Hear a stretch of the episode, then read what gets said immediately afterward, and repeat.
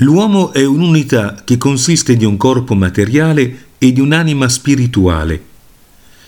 Creò l'uomo quasi partecipe dell'uno e dell'altro, composto di anima e di corpo. Concilio Lateranense IV. L'uomo è unità, ovvero è una persona vivente che consiste in una sostanza composta altrettanto da corpo e anima.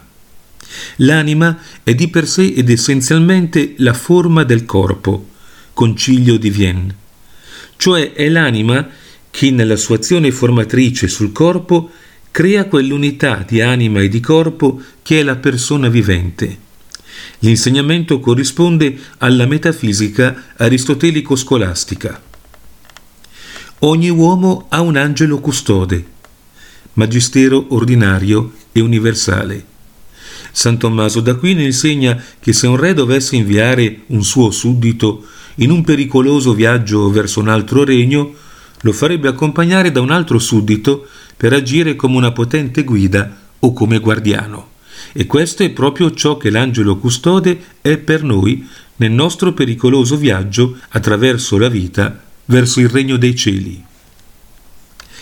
La più eccellente e gloriosa di tutte le creature razionali di tutti gli uomini e gli angeli è la Beatissima Vergine Maria.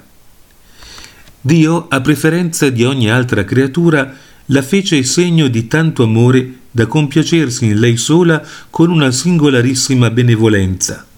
Per questo mirabilmente la ricolmò più di tutti gli angeli e di tutti i santi dell'abbondanza di tutti i doni celesti presi dal tesoro della sua divinità. Così ella sempre assolutamente libera da ogni macchia di peccato, tutta bella e perfetta, possiede una tale pienezza di innocenza e di santità di cui dopo Dio non se ne può concepire una maggiore, che all'infuori di Dio nessuna mente può riuscire a comprendere. Ineffabilis Deus. Sebbene la Beatissima Vergine Maria possieda una natura inferiore a quella degli angeli, vale a dire la natura umana, li supera tutti per eccellenza e gloria. Tra tutte le cose create è seconda solo la sacratissima umanità di nostro Signore Gesù Cristo.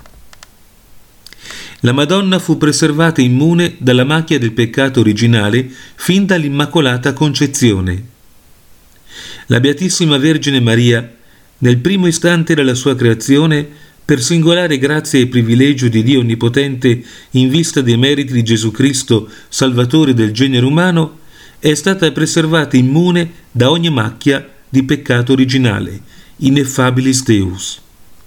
Il dogma insegna che dal primo istante della sua vita la Beatissima Vergine Maria fu preservata dalla perdita della grazia.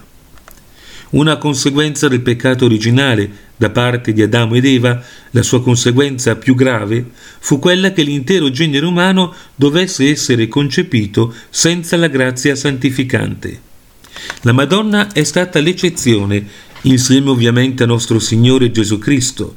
Ciò significa in effetti che ella è stata concepita nella grazia di Dio.